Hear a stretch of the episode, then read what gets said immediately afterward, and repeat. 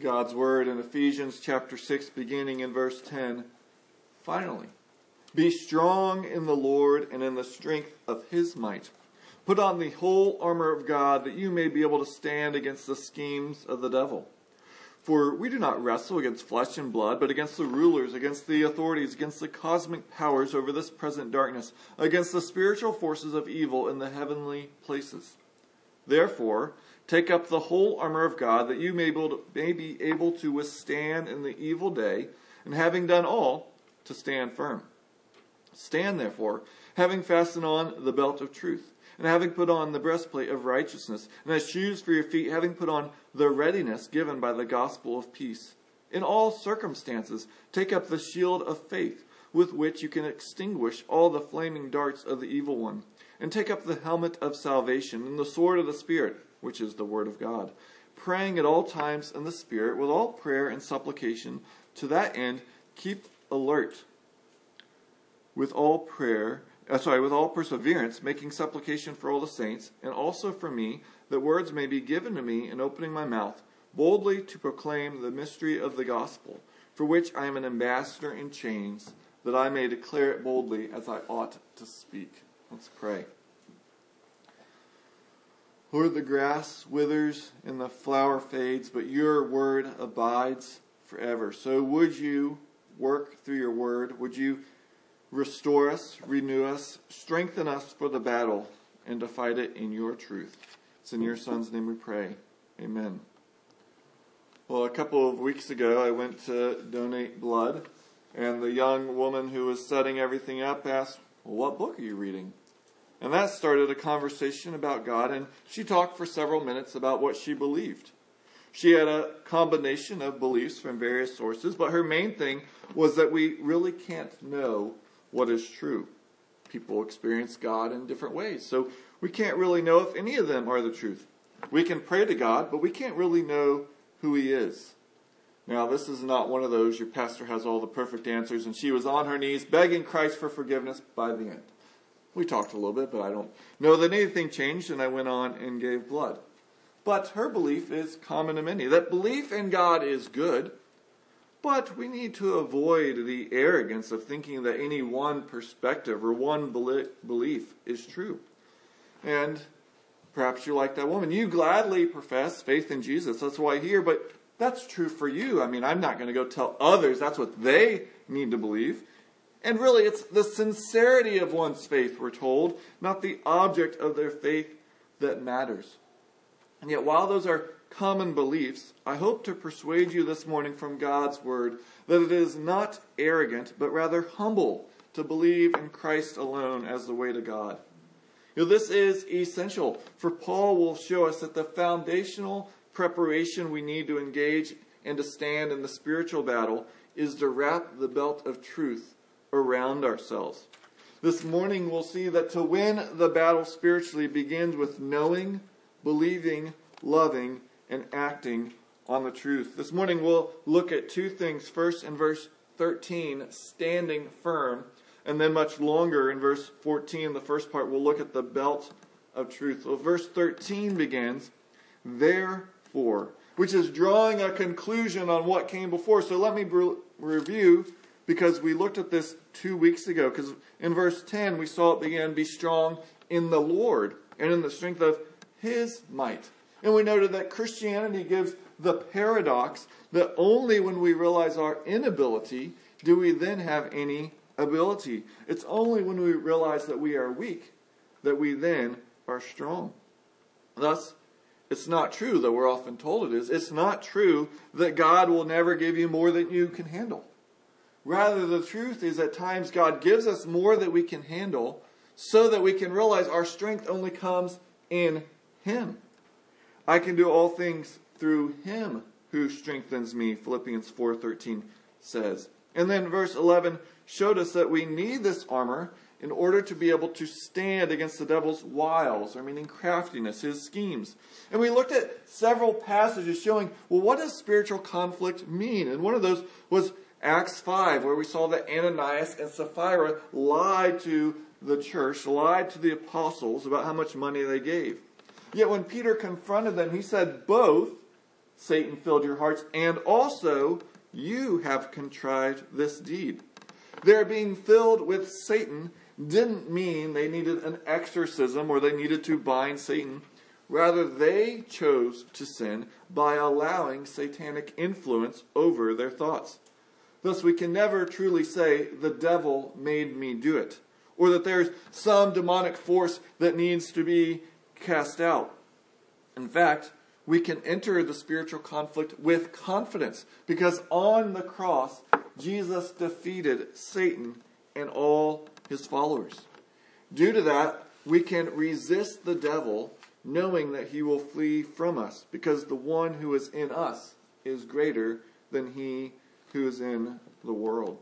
And then all of that led us to realize that the normal spiritual battle is a fight over our thoughts and ideas. Satan tempts us through our minds, not normally gaining control of our bodies. That's why Paul wrote in 2 Corinthians 10:5, "We destroy arguments and every lofty opinion raised against the knowledge of God and take every thought captive to obey Christ." We destroy destroy spiritual strongholds by destroying arguments against God. Thus, the normal spiritual battle involves our mind fighting for thoughts to be captive to God and not captive to Satan. And that leads to where we are, verse 13. Therefore, because all that is true, take up the whole armor of God.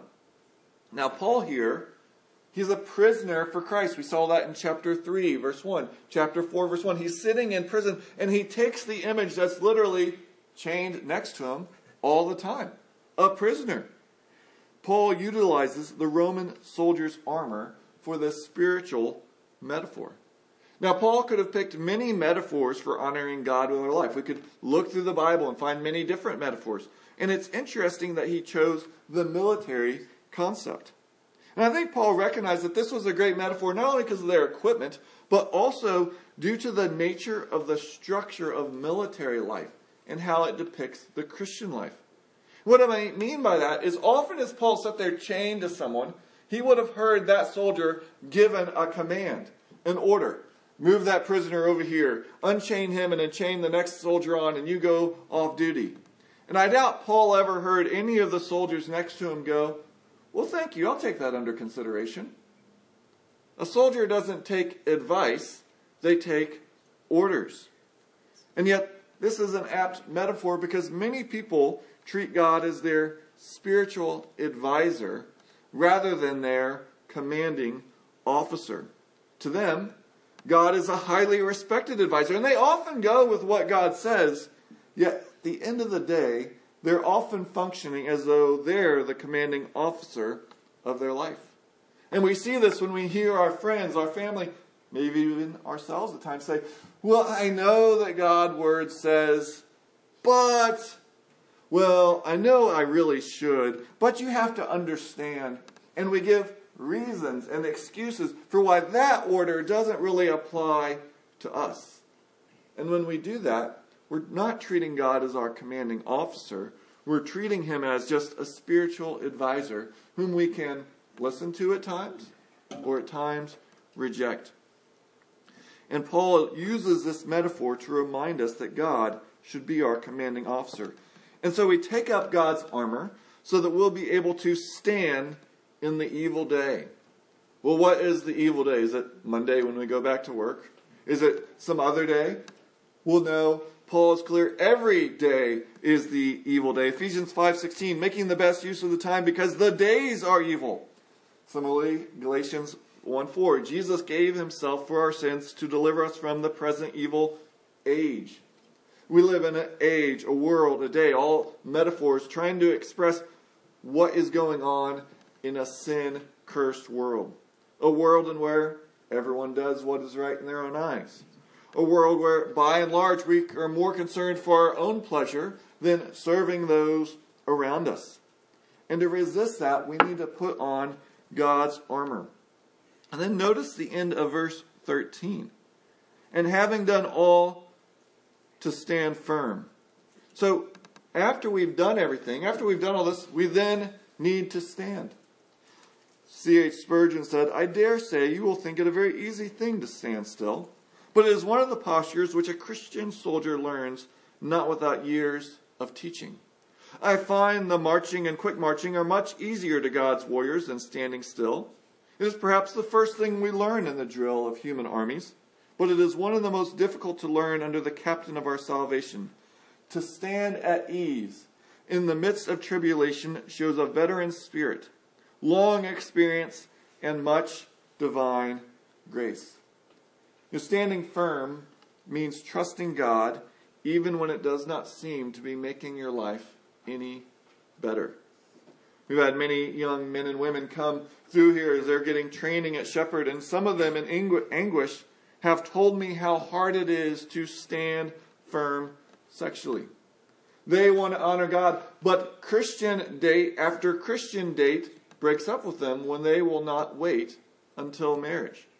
And all their friends, all their family are getting married, and they know what they would need to do to keep dating. And yet they're being called to stand firm. Or maybe it's nothing like that. You're in school and all your classmates are cheating and you're just struggling to pass. And the teacher's all praising them for these great grades you're getting. And you begin to wonder, well, maybe I should cheat just a little because I might not pass. And yet we're called to stand firm. Or you may remember Exodus 14, God delivering Israel from Egypt at the Red Sea. You know, Israel had just left Egypt, and the Egyptians wake up the next morning and go, What did we just do? We don't want to start making those bricks. So they go get their chariots and they come after them. And the Israelites panic because they look this way and there's chariots. The best soldiers in the world. And they look this way and there's the Red Sea. And so they attack Moses. They blame God and say, Look, we'd be better if we were back in Egypt as slaves. You know that utopia where we were whipped, where they made us kill our male children? We want to be back there. And so what does God say? Well, he speaks through Moses and tells him, Fear not, stand firm, and see the salvation of the Lord. You know, standing firm can be a very hard part of the Christian life. We want to do something. We want to help. We want to be part of the solution. And sometimes, when we've done everything we can, now we just need to stand firm. You've talked to them. You've prayed for them. You've counseled them. And now you need to stand firm. You've gone to the doctors. You've taken the treatment. Now you need to stand firm. You've confessed your sin. You've trusted God's forgiveness that's given through Christ. And so when the satanic attacks of guilt come, you need to stand firm.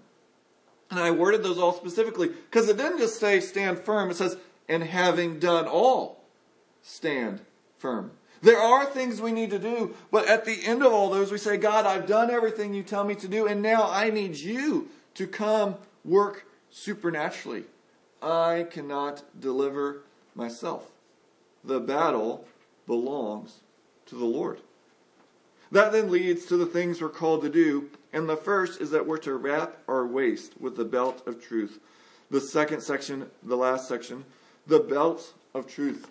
So as Paul looked over, he saw this thick leather belt that the soldier put around their waist.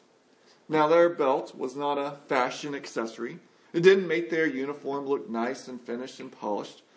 Nor was this belt so much an element of battle. Rather, in three ways, it was the preparational and foundational part of the rest of their equipment.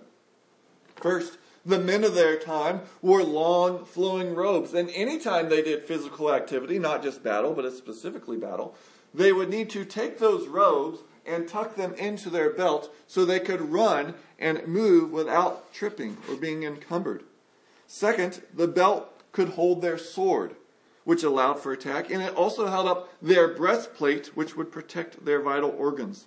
And third and lastly, a tightly fitting belt gave confidence and a sense of stability to the soldier.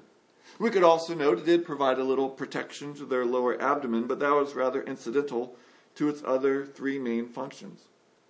Thus, in many ways, the soldier's belt was like the modern police officer's belt.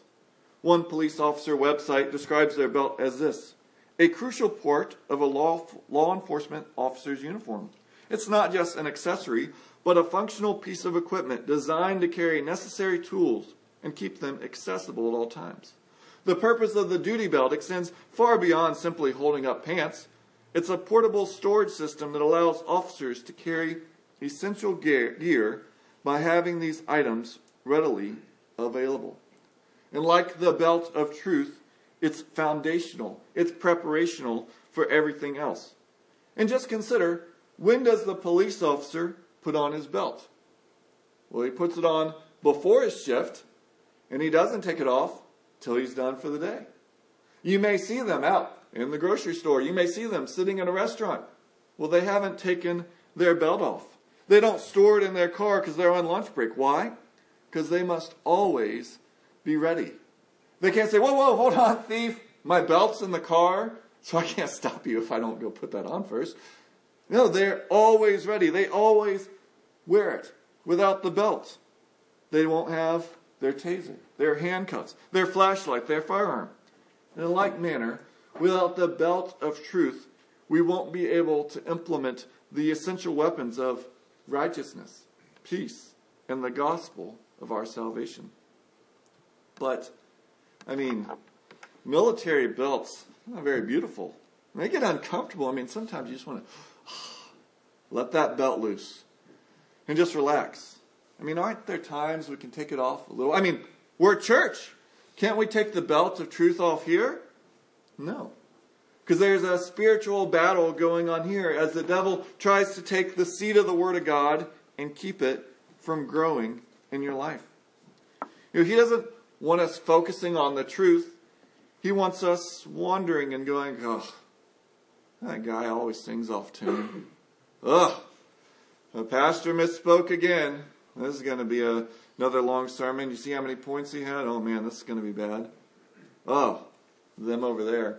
You know, they promised they'd come to my house and do that. They never come. Never apologize. The devil wants to get our minds off everything this morning, but is what's being said true? And how does it affect my life? Well, we're just relaxing as a family. We're just watching a movie. Can we take the belt of truth off now? No. We must take every thought captive. And one of the most powerful teaching tools in any culture is the stories that we're told, whether in songs, movies, or books. So we must always keep on the belt of truth. I mean, but seriously, do we always have to be serious and talk about like truth and all of these things? I mean, can't church, can't it just be more about like positivity, good feelings, good vibes. Does it really matter if it's true? Yes. For in Romans 10:12 Paul warns, "For I bear my fellow Jews witness that they have a zeal for God, but not according to knowledge." Paul continues that they still need to be saved to come to the knowledge of the truth. You can have zeal, great emotions, wonderful feelings about God, but if they're not in line with the truth, they don't honor God. Now, the flip side is also true. You can have all the truth, but if your emotions don't honor God, that is equally damnable. That's why Jesus said in John 4:24, God is spirit, and those who worship him must worship in spirit and truth. Now, truth is important because while the devil will fight anywhere, he would prefer for the battle to be fought in the arena of feelings or over whether this is popular, or whether it's on the right side of history, or whether this is prudish or puritanical. He rushes to those fights, those are easy, but he shirks from the battleground of truth. Thus, Paul begins his essential gear for the spiritual battle with the belt of truth, for without it, we can't even begin the fight. And this really takes us back to whether God is our commanding officer or our advisor? Do we need to be thinking in terms of right and wrong or true or untrue? Well, I remember when I was a math teacher, and one teacher always had these uh, warm ups to begin the day where he would give a story or something and he'd give some moral lesson. And one day he would told the story and he told me about it of a new police officer just finished cadet training and was very excited for his first shift. As he woke up, he put his uniform, got everything, and then he looked at his tie. And looked, well, that's a joke. One of those clip-ons Mickey Mouse ties. I mean, I'm a, I'm a police officer. I got the same color, so he went in his closet, got out the same color, and put it on. Looked in the mirror and thought, oh, don't I look good? And his first shift went great. He couldn't believe it. He was doing everything he always wanted. And then a call came in over the radio a robbery near where he was. With nervousness and excitement, he calls in and says he'll be there. Turns the lights on, squad car flies over there, and as he's getting close, he sees a guy darting down an alley. So he drives as close as he can. He jumps out, runs, tackles the robber, and he's just thinking, life couldn't be any better. So all of a sudden, he felt a tug on the back of his neck, and he was on the ground and being choked with his own tie. You know, he thought, well, it's just a tie. Who cares? It's just a silly little thing. And yet they wanted him to wear the clip on because it was for his safety that he not wear something that could strangle his own neck. You know, he's sitting there, oh, it's a piece of advice. My commanding officer told me to wear this, but does it really matter? I mean, yes, God says we need to be about the truth, but does it really matter? Well, is he our commanding officer or is he a spiritual advisor that we can say, well, you know, this one I'll take. No, that one's not so much what we need for our church. And yet, as we noted at the beginning, this is a major problem for our culture. For we think what matters is just that you believe in God. It doesn't matter really what you believe. And we might be like Pilate when questioned by Jesus. Well, I mean, what even is truth? I mean, can we really know? I mean, we live in a multicultural society and it makes us uncomfortable. It makes me uncomfortable. Think, look, these numerous, wonderful, kind people. Are they really wrong on what's going to affect them for eternity? I mean, they seem kind. They're nice. Can they really be wrong? And the clear answer must be well, it doesn't really matter if we think they're wrong or if others think they're right. It's whether they are wrong or right. And it's not so much what we say, it's what God says. And in the Bible, God has truly and clearly spoken to us. He's spoken to us and told us He's spoken through this world. He's spoken to us in His Word and He's spoken through His Son. Thus, to then say, well, we can't really know, is actually an insult to God. You imagine you're working for a new company and your boss comes in and says, hey, I want you to pick up lunch tomorrow. Thanks. And leaves. Well, the next day when he comes and he goes, Well, that's not what I wanted picked up. And I wanted to hear an hour before. You could say, Well, you didn't really tell me. You just said pick up lunch. I didn't know when you wanted it or what restaurant you wanted it from. You weren't clear. But if he came in and said, Hey, tomorrow I want you to go to Texas Roadhouse. Here's the manager's name. You're supposed to pick up this. It's at Cal and Lawrence at 11 o'clock. Oh, and I'm going to text you the address. Have it back here by noon. Well, then you said, well, you know, I, I didn't get the food. You weren't clear. He'd say, what are you talking about? I told you the restaurant. I told you the time. I gave you the manager's name. I gave you the address. I even texted you the location. Well, when Jesus says, I'm the way, the truth, and the life, you don't need a PhD in Greek to understand what he's saying. It's not confusing or obscure or some riddle. It's either true or it's untrue. The issue is not the lack of clarity, it's whether we will believe it. Not only that, Romans 1:20.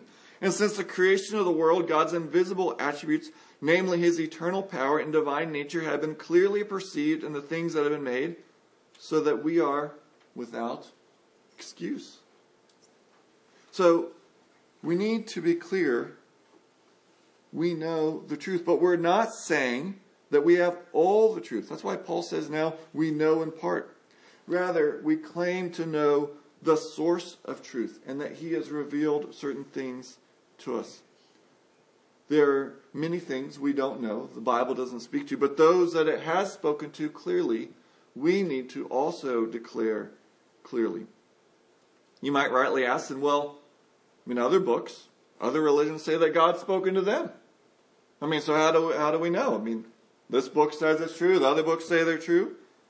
Well, often the good question to ask is well, have you actually even read them? Have you read the Bible? You know, a lot of people throw these things up, but they've examined none. You need to discuss and look Have you read the Gospels? You know, here you're in a Christian church. I'd encourage you to read the four Gospels. Read the primary sources. And in them, you'll find that Jesus speaks with authority, with compassion and love. And yet, Jesus' words include some very bold claims. I want you to picture someone in your mind. We'll probably all have someone different. This isn't like, like an idea. I actually want you to picture someone in your mind, maybe an aunt or an uncle or a boss. And imagine they come to you tomorrow and they say this In life, you lack one thing. Go sell everything you have, give it to the poor, and then I want you to come follow me for the rest of my life, your life. Or they say to you, Look, I'm the way, I'm the truth, I'm the life. You're never going to get to God except you come through me. I mean, I think you'd look at that person and go, ha ha ha, what are you talking about? Like, you're crazy. No, I'm serious. You'd be like, what, what you? Well, you have to evaluate. Either they're crazy, or they're telling the truth, or they're pulling your leg. But you can't just say, well, yeah, I mean, that's just anything. And yet Jesus made these bold, radical claims. Or one more, John 5 17, Jesus said to them, My Father, talking about God, is working until now, and I am working. And the people around him didn't just think, ha, what a jokester.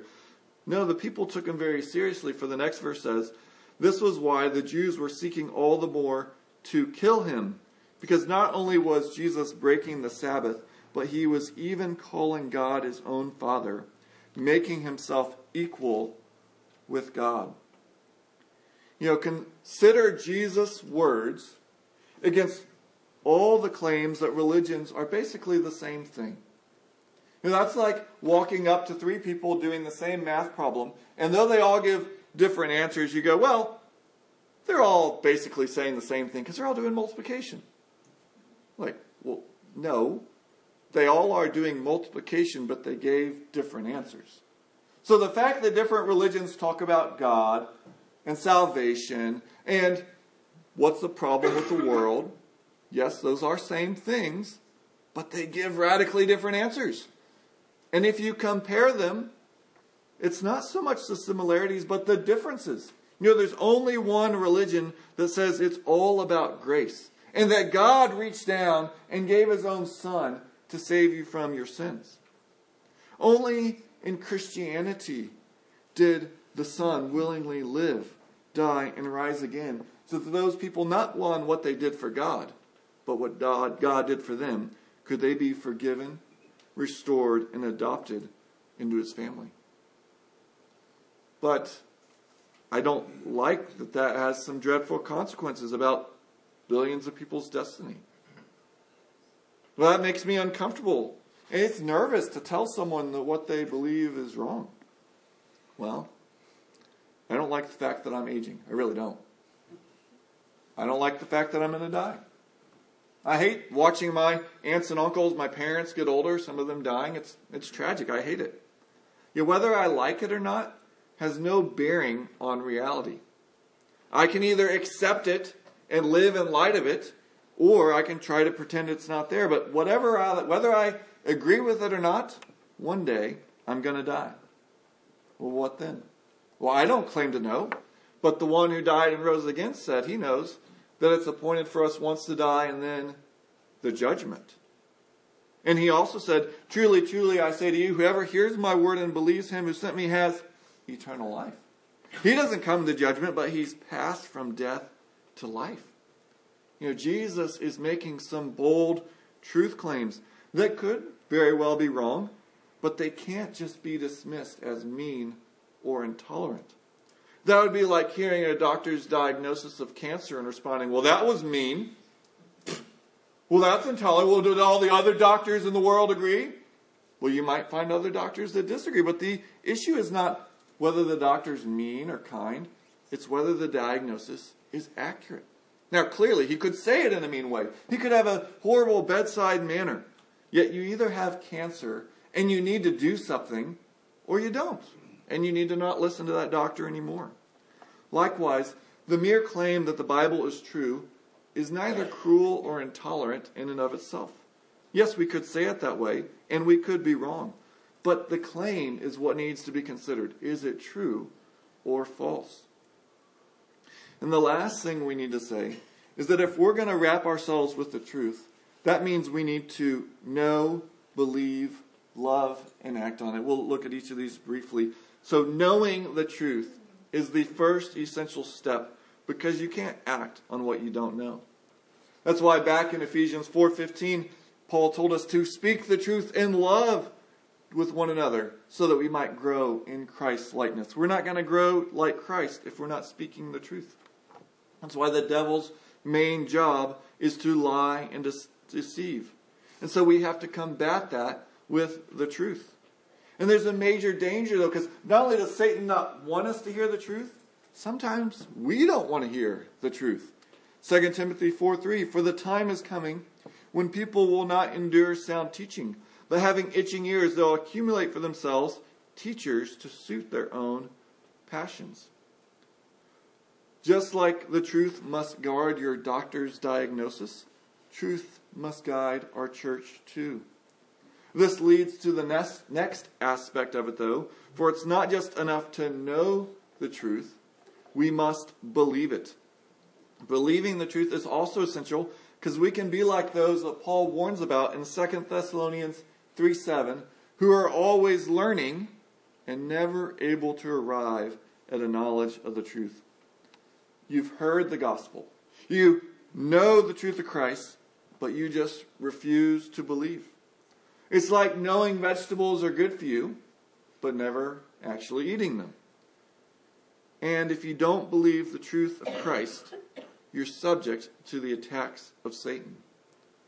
When the first temptation to sin comes and you think, well, I'm not really sure God's word says he'll punish sin, well, then you're toast. If you hear God's word and you go, well, I mean, is that really God's word or was that just Paul's opinion? You'll be defeated in battle every time. You need to know it and believe it. Not only know it and believe it, we must also love it. Second Thessalonians 2 is a very important passage. It's talking about the day of the Lord and explains that this lawless one, this lawless one must come first.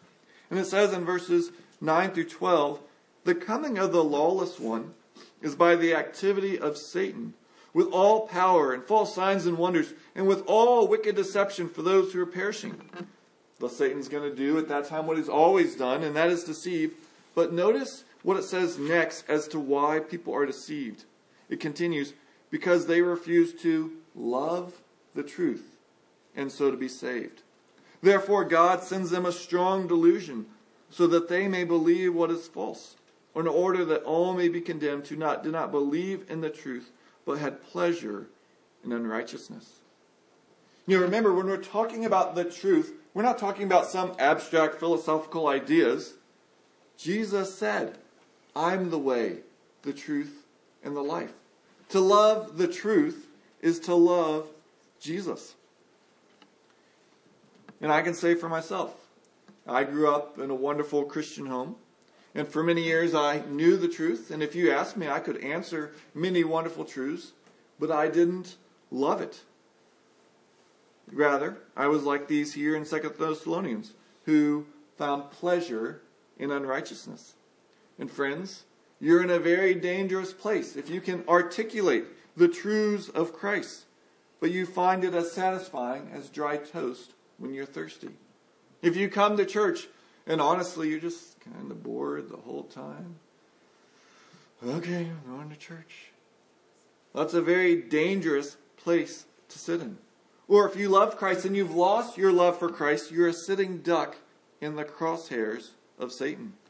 So put on the belt of truth by loving the truth. And this leads to the last aspect of cinching the belt of truth on tight, and that is acting on the truth. Now, in some ways, we could look through Scripture and see that knowing the truth is believing the truth, and believing is acting, and acting is loving. I understand that. Yet there is some distinction that we can see, and when we can focus here on the last one, acting on the truth. I've shared before, but after my freshman year of college, I went and worked at a camp in Tennessee. And one of my responsibilities was to go hike up this trail and get on top of a cliff with another person and set up a rappelling system. And then campers would come and we would hook them into a harness and then hook them to the ropes and they could rappel down the cliff. It was about 50 feet. It was quite a drop, but they had a rope that they attached themselves to, which they could rappel down. And also, we attached ourselves, who were attached to harness systems that would lower them down. If they slipped, we'd catch them. And we would explain all this to them. And we would act. Okay, do you understand what you're going to do? We're going to say all these words. You're not going to go until we say this, and you say that. Okay, got it, got it. Okay, do you understand? Yes. Do you believe it? Yes. Okay, so what you need to do now is walk backwards and lean out over the cliff. And their feet would freeze. They knew the truth. They believed the truth. So we'd ask them, okay, look, this, these harnesses, all these ropes, they can hold like a thousand pounds. Do you weigh a thousand pounds? No. Do you believe they can hold a thousand pounds? Yes. All right, so now you need to back up. and they didn't want to act on the truth. You know, the ironic thing was the rappellers, or lack of rappellers, who didn't actually act on the truth, they were in the most danger. Because to act on the truth, you would lean all the way back, and then you'd have two feet firmly against the rock.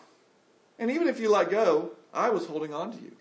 The ones who wouldn't lean back, they were in danger because they were like at an 89 degree against the rock. And then their feet would slip, and you know what happens next? And then we're giving them a Kleenex to stop their bloody nose. But the more they knew the truth, believed the truth, and acted on the truth, the safer they were. And the point is obvious. You know, Jesus is the truth. You can know about him. You can say, I believe him, but it's not going to be keeping you safe. He's not going to be keeping you safe until you lean back. And you might be thinking like those rappellers. You're crazy. Lean backwards over a cliff. Yeah, that's smart. I'm going to trust that some guy who lived 2,000 years ago and claimed that he was God and died and rose again, that's going to forgive me eternally. I'm going to give my life to serve others because that's what he told me to do. I'm going to say things that everyone at school, at works, at work thinks are mean. Yeah, that's pretty dumb. Well, no, it's not. It's leaning back and trusting the one who is the way, the truth, and the life. Let's pray. Lord, would you help us? It is so easy to get caught up in is this popular? What will people think? What will this mean if I act on this? And yet, we need to cinch on the belt of truth. And so, Lord, would you help us? Anything that was said that's untrue, would you help people not to believe that? And would we as a church be committed to the truth and speak the truth? Lord, would we be faithful to the truth no matter the cost, knowing that you promise to reward those who seek you, who honor you, who give their lives to follow you. We pray all these things in your Son's name. Amen.